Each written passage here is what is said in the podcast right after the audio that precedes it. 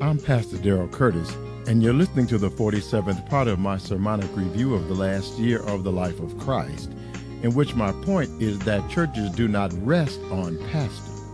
Pastors come and go, but the church rests permanently on the resurrected and living Jesus Christ.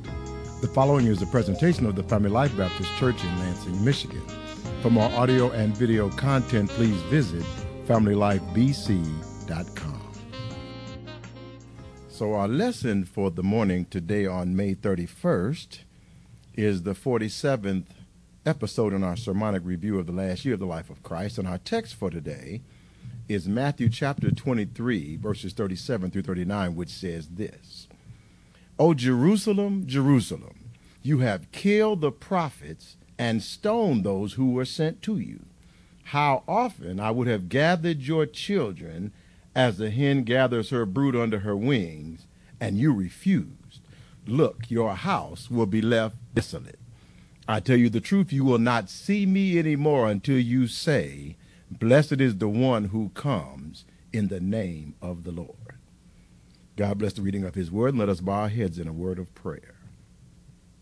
Gracious God, our Father, we thank you afresh for the total sufficiency of Jesus Christ for the perfect teaching ministry of your blessed Holy Spirit, and for his ability to explain your word. So give us the words to say, and let us say them with liberty, with clarity, and with boldness, and that somebody listening might believe the report. Thanking you in advance for all that you are going to do in the strong and perfect name of Jesus Christ our Lord, we pray. Amen. Now, thank you very much for coming to hear this message for today. And before we begin this, our next lesson, let us reiterate our reason for attending church. We attend church to obtain the mind of Christ, meaning to have the Bible illuminated in our minds so that we can clearly understand the principles that Jesus taught and base our daily personal decisions on those principles. We come to church because we want to be obedient to the Bible which is the doctrine of Jesus Christ in an informed, insightful, and intelligent manner. now, people are often bored by an intellectually, biblically oriented sermon. Now, boredom is caused by a lack of interest in the subject matter. You may find a lecture on English grammar boring because you know English. But a crowd that was learning the language as they immigrated here from a foreign country would find a lecture on English grammar extremely interesting. We generally find things that concern us to be interesting and things that do not concern us to be less so. But God has decided to transmit his truths within the framework of archaic language and ancient customs. I recently read an anecdote about a Jewish boy that wanted to go to his classmate's birthday party at McDonald's. His parents being Orthodox Jews, were kosher, meaning that they only ate meat prepared in a specific way to keep the commandment of, of Leviticus 11 that Jews not eat meat with any blood remaining in it.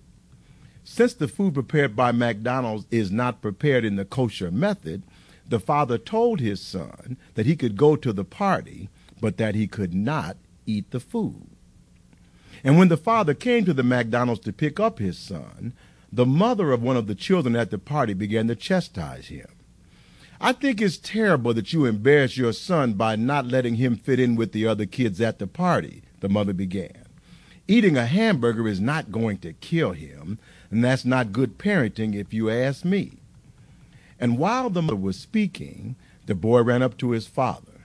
Hey, Dad, the boy said, thanks for letting me come to the party. I had so much fun with my friends. And the father turned to the mother.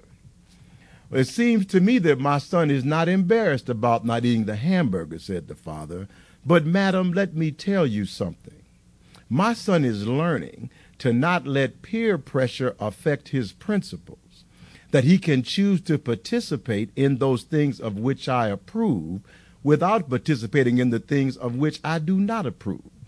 That ability is really going to come in handy when he finds himself in a dorm room in college in which one of the one or more of the fellows has alcohol or drugs. It never hurts to teach your child self-control. But you have a nice day now, and enjoy your hamburger. And although there is no requirement in Christendom that we keep a kosher kitchen, the father still makes a good point. Because I think that I know we never have to, although we never may have to practice the ancient customs of the Bible, it is still good to know about them because God gave each custom to Israel to reinforce a specific principle that we probably still need today. Now, in our text for today, Jesus is condemning the religious leadership of Israel. He says in Matthew 23, O Jerusalem, Jerusalem, you have killed the prophets and stoned those who were sent to you. How often I would have gathered your children as the hen gathers her brood under her wings, and you refused. Look, your house will be left desolate. I tell you the truth, you will not see me any more until you say, Blessed is the one who comes in the name of the Lord. Now, the Jewish religious leaders have misrepresented the Word of God in order to lord it over the people and to steal from them.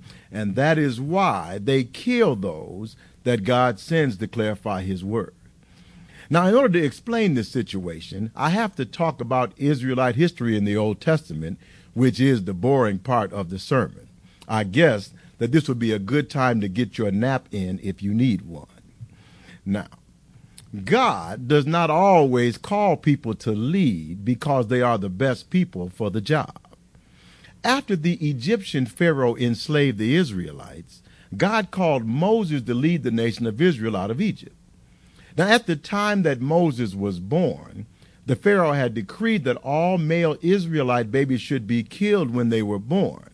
But Moses' mother devised an ingenious plan that caused the Pharaoh's daughter to have mercy on Moses, spare him from execution, and raise him as her own. So Moses became the leader of Israel because of his mother's ingenuity, the care of the Pharaoh's daughter, and the grace of God, not necessarily because of his own skill or ability. And as a matter of fact, when God first called upon Moses to speak to the Pharaoh, Moses declined, protesting that he could not speak well. Exodus chapter 4, verse 10 through 16 records Then Moses said to the Lord, O my Lord, I am not eloquent, neither before nor since you have spoken to your servant, but I am slow of speech and slow of tongue. So the Lord said to Moses, Who has made man's mouth? Or who makes the mute, the deaf, the seeing, or the blind? Have not I, the Lord? Now therefore go, and I will be with your mouth and teach you what you shall say. But Moses said, O my Lord, please send by the hand of whomever else you may send. So the anger of the Lord was kindled against Moses, and he said, Is not Aaron the Levite your brother? I know that he can speak well, and look, he is coming out to meet you. When he sees you, he will be glad in his heart. Now you shall speak to him and put the words in his mouth, and I will be with your mouth and with his mouth, and I will teach you what you shall do. So he will be your spokesman to the people, and he himself shall be as a mouth for you, and you shall be to him as God. Now Moses is a reluctant leader, and Aaron is just his mouthpiece. But such as they are, God designates them as the leaders to speak and to perform miracles and to become the heroes of the story, although God is the one that makes the Egyptian Pharaoh release the Israelites. Now, after the Israelites have left Egypt with all the treasures that they can carry, God lays down his prescription for the Israelites to worship him. God says in Exodus chapter 13, verses 1 and 2 Then the Lord spoke to Moses, saying, Consecrate to me all the firstborn. Whatever opens the womb among the children of Israel, both of man and beast, it is mine. And Moses relayed this commandment to the Israelites in Exodus 13, 11 through 15, which says, And it shall be, when the Lord brings you into the land of the Canaanites, as he swore to you and your fathers, and gives it to you, that you shall set apart to the Lord all that open the womb, that is, every firstborn that comes from an animal which you have, the males shall be the Lord's. So it shall be when your son asks you in time to come, saying, What is this? that you shall say to him, By strength of hand the Lord brought us out of Egypt, out of the house of bondage. And it came to pass, when Pharaoh was stubborn about letting us go, that the Lord killed all the firstborn in the land of Egypt, both the firstborn of man and the firstborn of beast. Therefore I sacrifice to the Lord all males that open the womb, but the firstborn of my sons I redeem. Now, this is the law of the firstborn. And since God took the flocks and herds from the Egyptians and gave them to the Israelites, the Lord commanded that the Israelites worship him by offering the firstborn of each animal in those flocks and herds back to him as sacrifices. Offering the sacrifices entails killing the animals, pouring their blood on the altar, and then butchering the meat so that it can be eaten. To facilitate this worship, God commands that the Israelites construct a large tent known as the tabernacle with rooms in it to offer the animal sacrifices to God. And God recognizes that Moses and Aaron cannot offer all the animal sacrifices of all the Israelites by themselves.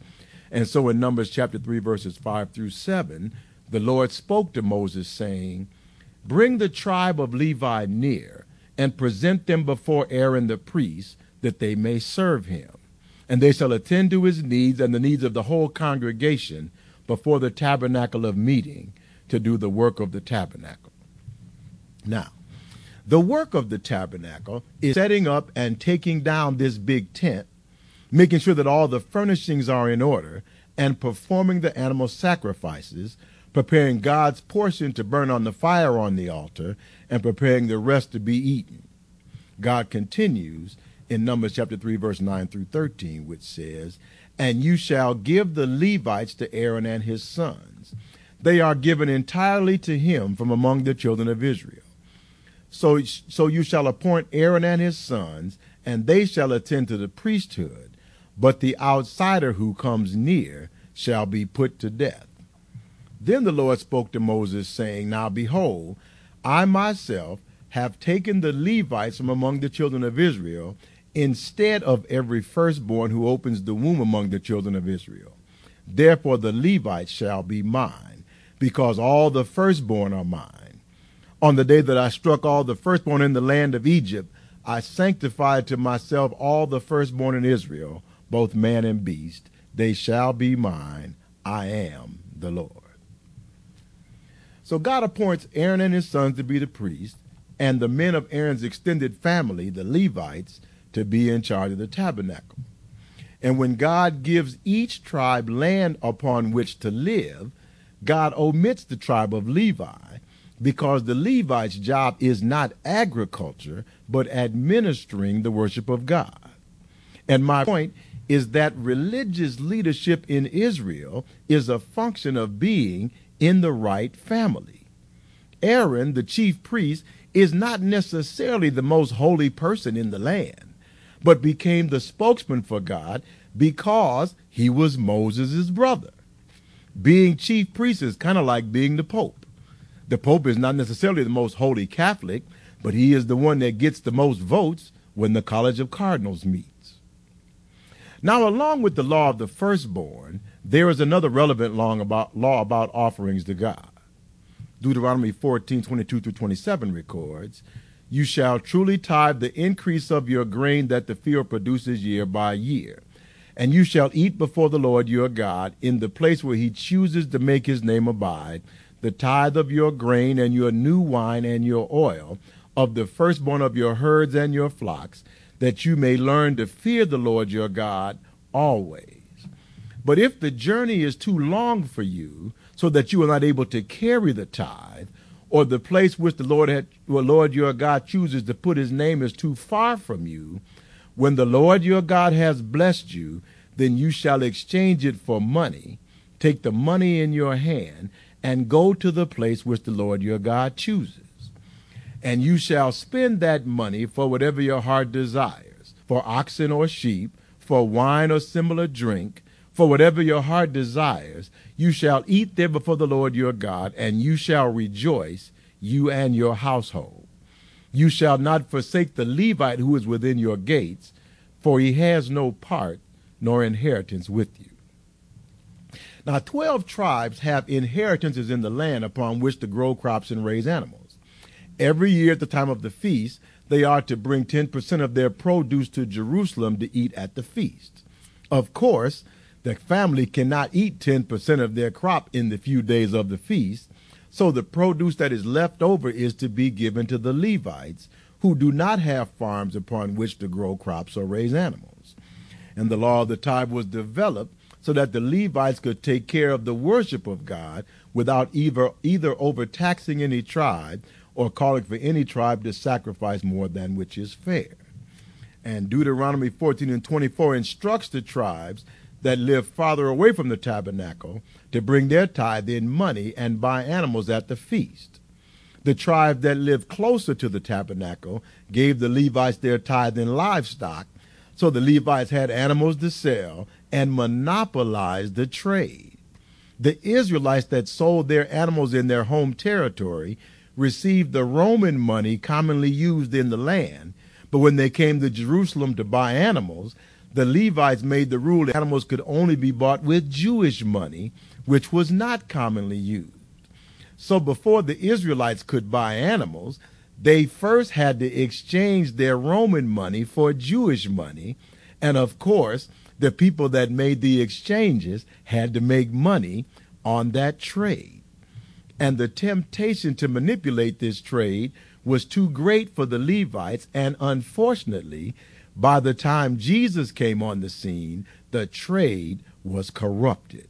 The money changers were cheating the people on the exchange, and the priests and Levites were cheating people on the prices of the animals. Matthew 21 12 and 13 records Then Jesus went into the temple of God and drove out all those who bought and sold in the temple and overturned the table of the money changers and the seats of those who sold doves. And Jesus said to them, It is written, My house shall be called a house of prayer, but you have made it a den of thieves. Now, the purpose of the worship of God was to bring all the Israelites together for a great family meal, one in which God would be worshiped and thanked for his generosity and each person would have plenty to eat. God designated the tribe of Levi to serve as hosts for the meal. And rather than concentrating on how to make the meal as pleasant as possible for the pilgrims coming to town, the Levites decided to concentrate on making the most money that they could. Worship was intended to be a family reunion with God as the Father and all of the Israelites as brothers and sisters, but the Levites decided to change the celebration to, win, to one in which they were the vendors and all the other Israelites were their customers. Worship was not designed to enslave or oppress people. God designed worship so that when the Israelites left, they would feel as though they spent a pleasant time with extended family. Now, in Christianity, the signature ritual of worship is also a meal, which we call communion. The word communion means the act of sharing or holding things in common. And that which we hold in common is Jesus' sacrifice on the cross for our sins, which he commemorated by giving his disciples bread as a symbol of his broken body and wine as a symbol of his shed blood. And that's why when we come together, we eat together. We have communion every week, and also why we have food and beverages, discuss our personal situations with one another, and pray for one another. The church is intended to be a family, just as was the nation of Israel. God had a problem with the people who were running this family situation almost from the very beginning of the nation of Israel. Samuel's prophetic ministry to Israel, recorded in the first book of Israelites' history, begins with the corrupt sons of the priest Eli. 1 Samuel 2 12 through 17 records, Now the sons of Eli the priest were corrupt. They did not know the Lord. And the priest's custom with the people was that when any man offered a sacrifice, the priest's servant would come with a three pronged flesh hook in his hand while the meat was boiling. Then he would thrust it into the pan or kettle or cauldron or pot, and the priest would take for himself all that the flesh hook brought up. So they did in Shiloh to all the Israelites who came there. Also, before they burned the fat, the priest's servant would come and say to the man who sacrificed, Give meat for roasting to the priest, for he will not take boiled meat from you, but raw. And if the man said to him, They really should burn the fat first, then you may take as much as your heart desires, he would answer them, No, but you must give it to me now, and if not, I will take it by force. Therefore, the sin of the young men was, were, was very great before the Lord for men abhorred, meaning hated, the offering of the Lord. And as you can see, men in the service of God are not always devoted to God. Children are devoted to God because their parents raised them correctly, disciplining and not indulging them. These sons of Eli were indulged because they were to be the high priests and since they were not sufficiently corrected for being selfish as children, when they became men, they did real damage to the house of the Lord. But God sent the unnamed man of God, who may have been the pre incarnate Jesus Christ, to tell Eli that his undisciplined sons were in trouble with God. As 1 Samuel tells us, then a man of God came to Eli and said to him, Thus says the Lord Did I not clearly reveal myself to the house of your father Aaron when they were in Egypt in Pharaoh's house? Did I not choose him out of all the tribes of Israel to be my priest, to offer upon my altar, to burn incense, and to wear an ephod before me? And did I not give to the house of your father all the offerings of the children of Israel made by fire? Why do you kick at my sacrifice and my offering which I have commanded in my dwelling place, and honor your sons more than me, to make yourselves fat with the best of the offerings of Israel, my people. Therefore, the Lord God of Israel says, I said indeed that your house and the house of your father would walk before me forever. But now the Lord says, Far be it from me. For those who honor me, I will honor, and those who despise me shall be lightly esteemed. Behold, the days are coming that I will cut off your arm and the arm of your father's house, so that there will not be an old man in your house. And you will see an enemy in my dwelling place, despite all the good which, the, which God does for Israel, and there shall not be an old man in your house forever. But any of your men whom I do not cut off from my altar shall consume your eyes and grieve your heart and the descendants of your house shall die in the flower of their age. Now this shall be a sign to you that which will come upon your two sons on Hophni and Phinehas. In one day they shall die, both of them. Then I will raise up for myself a faithful priest, who shall do according to what is in my heart and in my mind. I will build him a sure house, and he will walk before my anointed forever. And it shall come to pass that everyone who is left in your house will come and bow down to him for a piece of silver and a morsel of bread and say, Please put me in one of the priestly positions that I may eat a piece of bread. Now, this event happened a thousand years before the incarnation of Jesus Christ, and Jesus Christ is repeating this speech in our lesson today.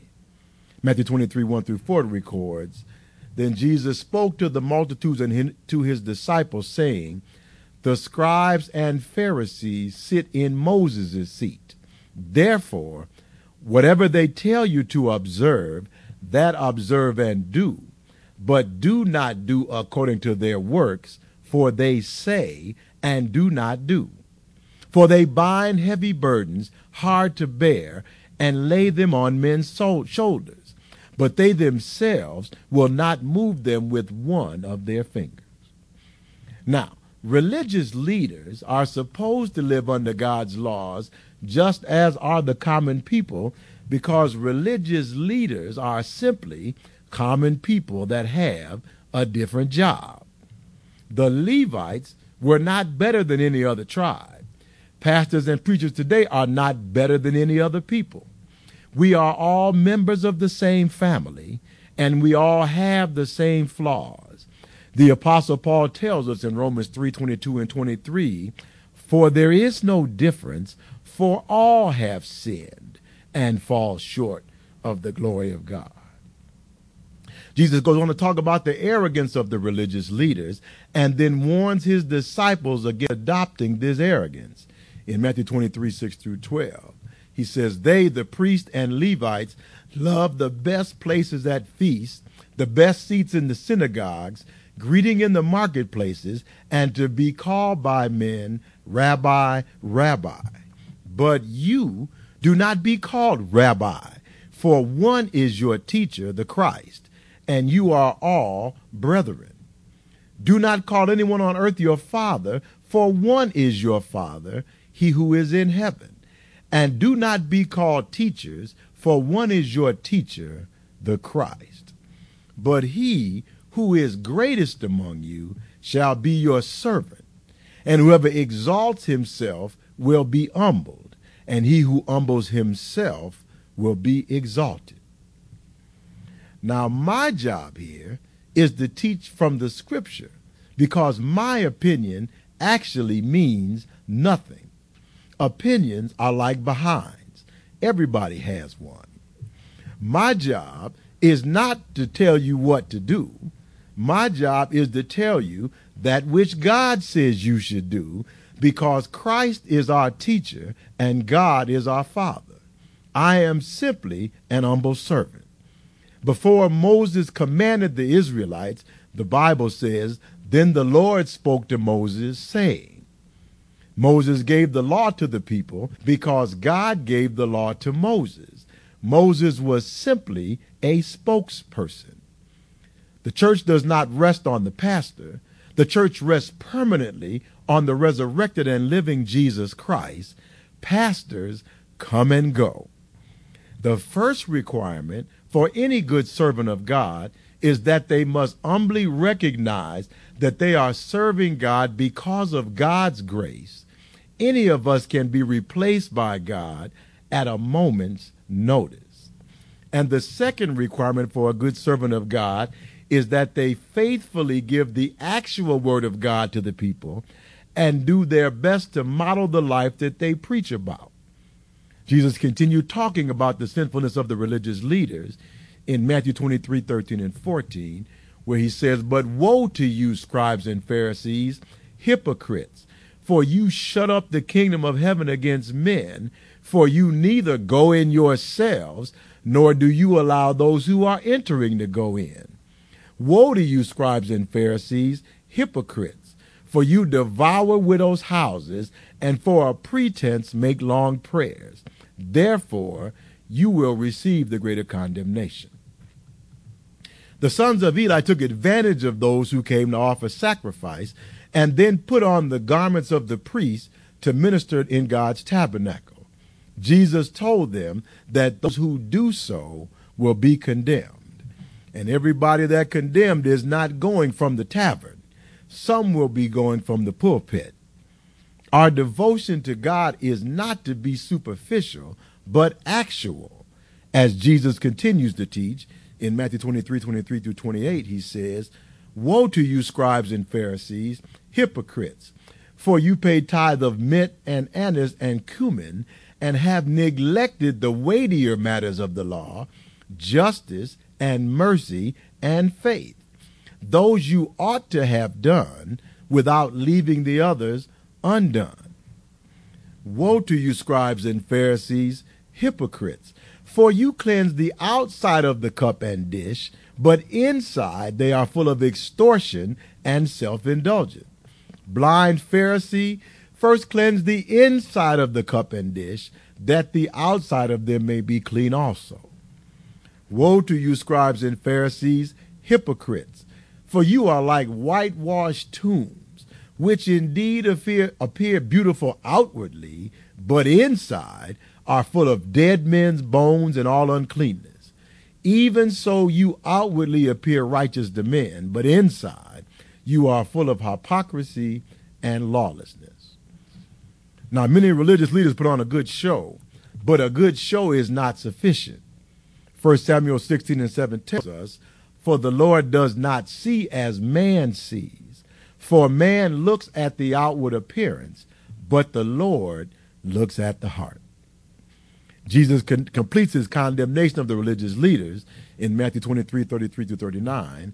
He says, Serpents, brood of vipers, how can you escape the condemnation of hell? Therefore, indeed, I send you prophets, wise men, and scribes. Some of them you will kill and crucify, some of them you will scourge in your synagogues and persecute from city to city, that on you may come all the righteous blood shed on the earth, from the blood of righteous Abel to the blood of Zechariah the son of Berechiah, whom you murdered between the temple and the altar. Uh, Assuredly I say to you, all these things will come upon this generation. O Jerusalem, Jerusalem, the one who kills the prophets and stones those who are sent to her. How often I wanted to gather your children together, as the hen gathers her chicks under her wings, but you were not willing. See, your house is left to you desolate, for I say to you, you shall see me no more until you say, Blessed is he who comes in the name of the Lord. Now, it is interesting that prophets are generally sent not to the common people, but to the religious leaders to get them back on track. And since the religious leaders themselves do not want to get back on track, they hate and kill the prophets. The nation of Israel forsook the worship of God, not because the people were corrupt, but because the people were led by their religious leaders into corruption. Jesus was not crucified because of the vote of the crowd, because the crowd loved Jesus. Jesus fed the multitudes and healed those with diseases. Jesus ministered to the needs of fishermen and tax collectors and healed the children of religious leaders and Roman soldiers. The crowd loved Jesus, but the religious leaders hated both God and Jesus because Jesus pointed out their hypocrisy and corruption, and so they killed Jesus. But God used their corruption for our gain.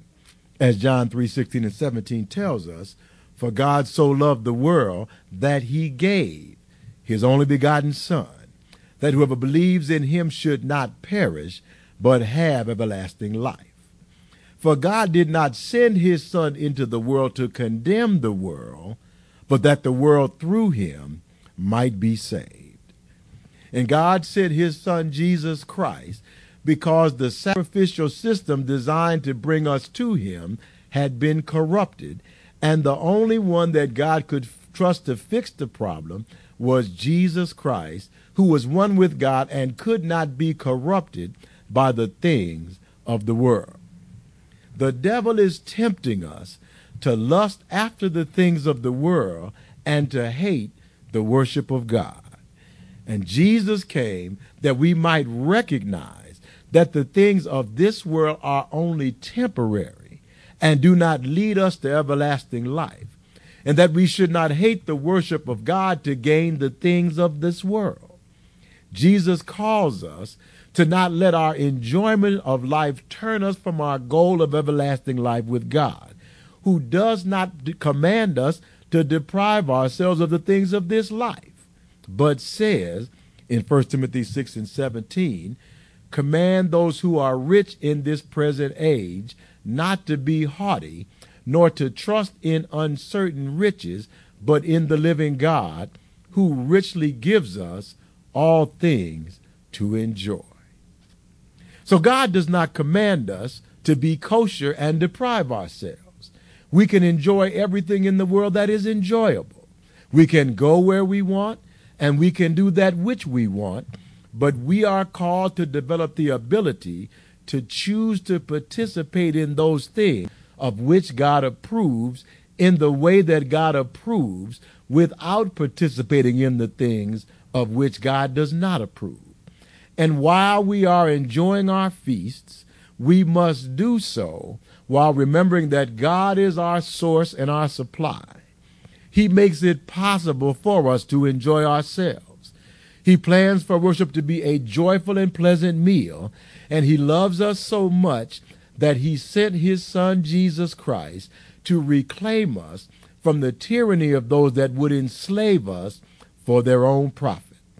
As we worship God, we should enjoy life, remain humble, and not hate, but love one another, as Jesus commands in John 13, 34, and 35.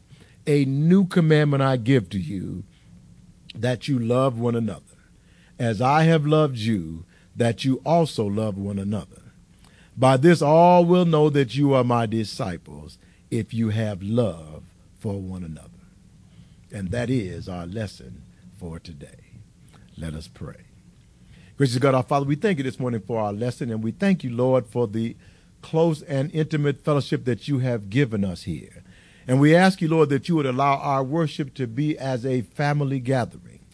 Allow us to care one another's burdens and so fulfill the law of Christ. Let us rejoice with one another's rejoicing and when one another weeps. Bring us together for both food and fellowship and allow us to have the love for one another that, that you have commanded us to have in your word. And we ask you, Lord, that you would help the word to be beneficial. Help the word that comes forward to be the word that you command. Help us not to make up the scriptures, but let, let us read them as they are that we might actually benefit from your wisdom. wisdom. Give us the proper interpretation and make them clear to us so that we might obtain the mind of Christ and make our daily personal decisions in the way that you would have us to do so. And now, Lord, we thank you for all that are in the house today. And we ask you that you would give us traveling mercies as we go down from this place and then bring us back once again at the appointed time. And now, Lord, we thank you for all these things. We thank you for your goodness, for your mercy, and for your grace. And most of all, we thank you for your sacrifice on the cross, arising from the dead on that Sunday Thank you, Lord, in the wonderful name of Jesus we pray.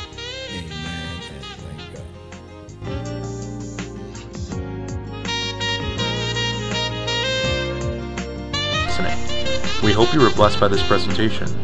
For more audio and video content, please visit FamilyLifeBC.com.